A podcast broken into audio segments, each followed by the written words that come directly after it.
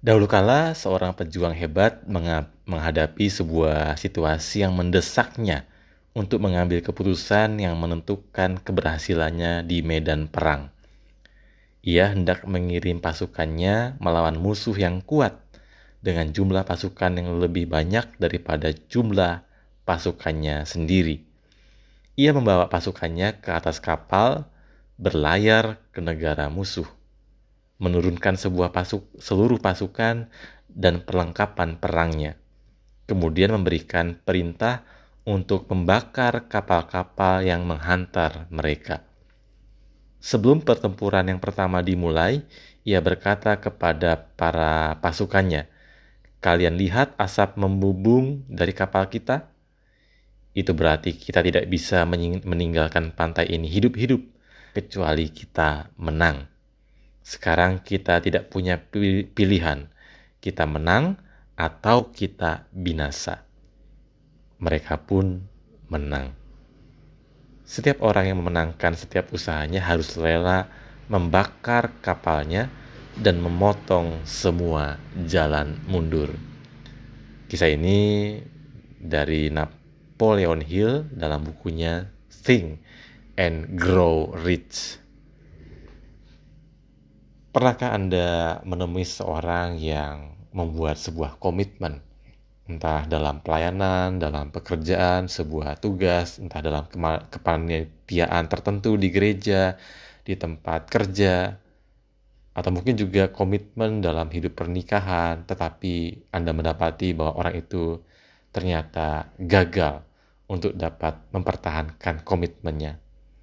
Ada pasangan suami istri yang komit untuk hidup dalam segala suka dan duka, sehat sakit bersama-sama sampai maut memisahkan, tetapi dapat didapati ternyata mereka gagal untuk bisa mempertahankan komitmen mereka dan akhirnya mereka bercerai.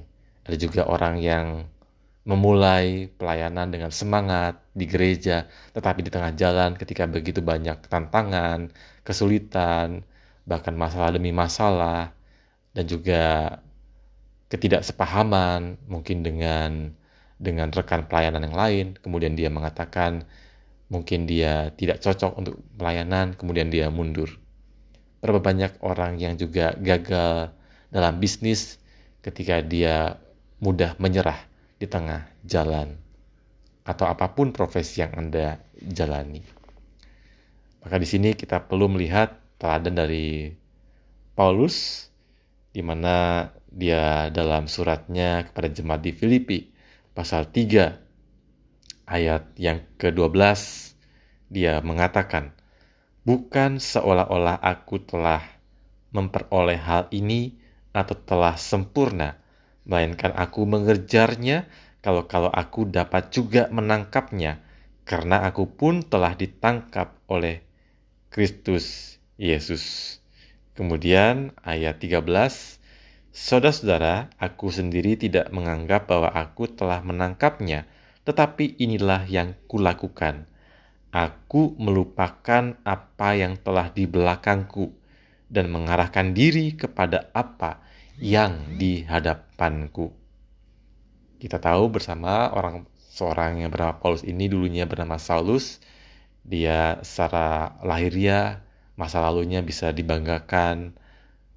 Yaitu dia adalah seorang Farisi. Mengenai hal pendirian hukum Taurat dia adalah seorang Farisi.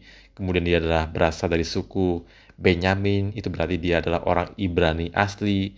Dia juga disunat pada hari yang ke-8 sejak kelahirannya.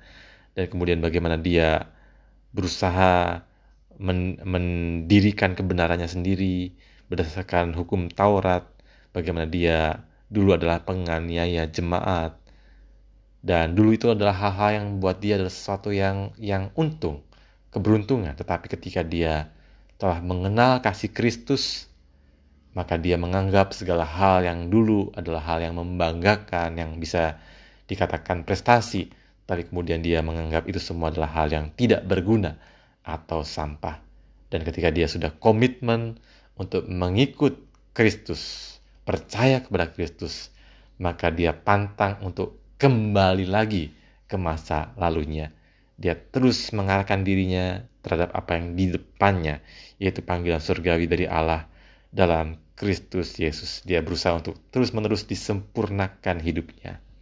Maka di sini kita bisa belajar dari kehidupan seorang rasul bernama Paulus. Ketika dia sudah membuat komitmen untuk ikut Yesus, maka dia tidak pernah mengingkari komitmennya, tapi dia sungguh-sungguh mengabdikan hidupnya pada Kristus.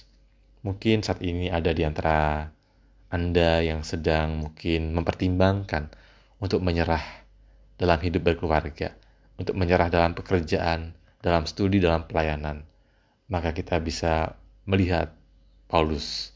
Kita juga bisa belajar dari kisah seorang komandan yang memimpin pasukannya tadi, bahwa ketika kita sudah memilih sesuatu dan komitmen terhadap sesuatu, maka kita mau mengerjakan hal itu dengan sungguh-sungguh sampai tuntas, sampai selesai, sehingga kita sungguh-sungguh bisa dipegang dalam perkataan, dalam perbuatan, bahwa mungkin dalam perjalanan selanjutnya kita mungkin gagal, tetapi kita tidak usah berkecil hati, sebab ketika kita sudah melakukan yang terbaik, maka di sanalah kita sungguh-sungguh sudah bisa mengatakan ya bahwa inilah yang sudah kita bisa lakukan yang terbaik.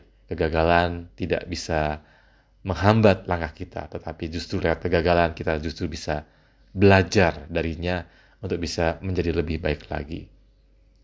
Maka di sini kita bisa melihat bahwa komitmen dan terlebih lagi adalah pengabdian diperlukan dalam apa pun hidup ini, tak dalam hidup keluarga, dalam pekerjaan, studi, pelayanan.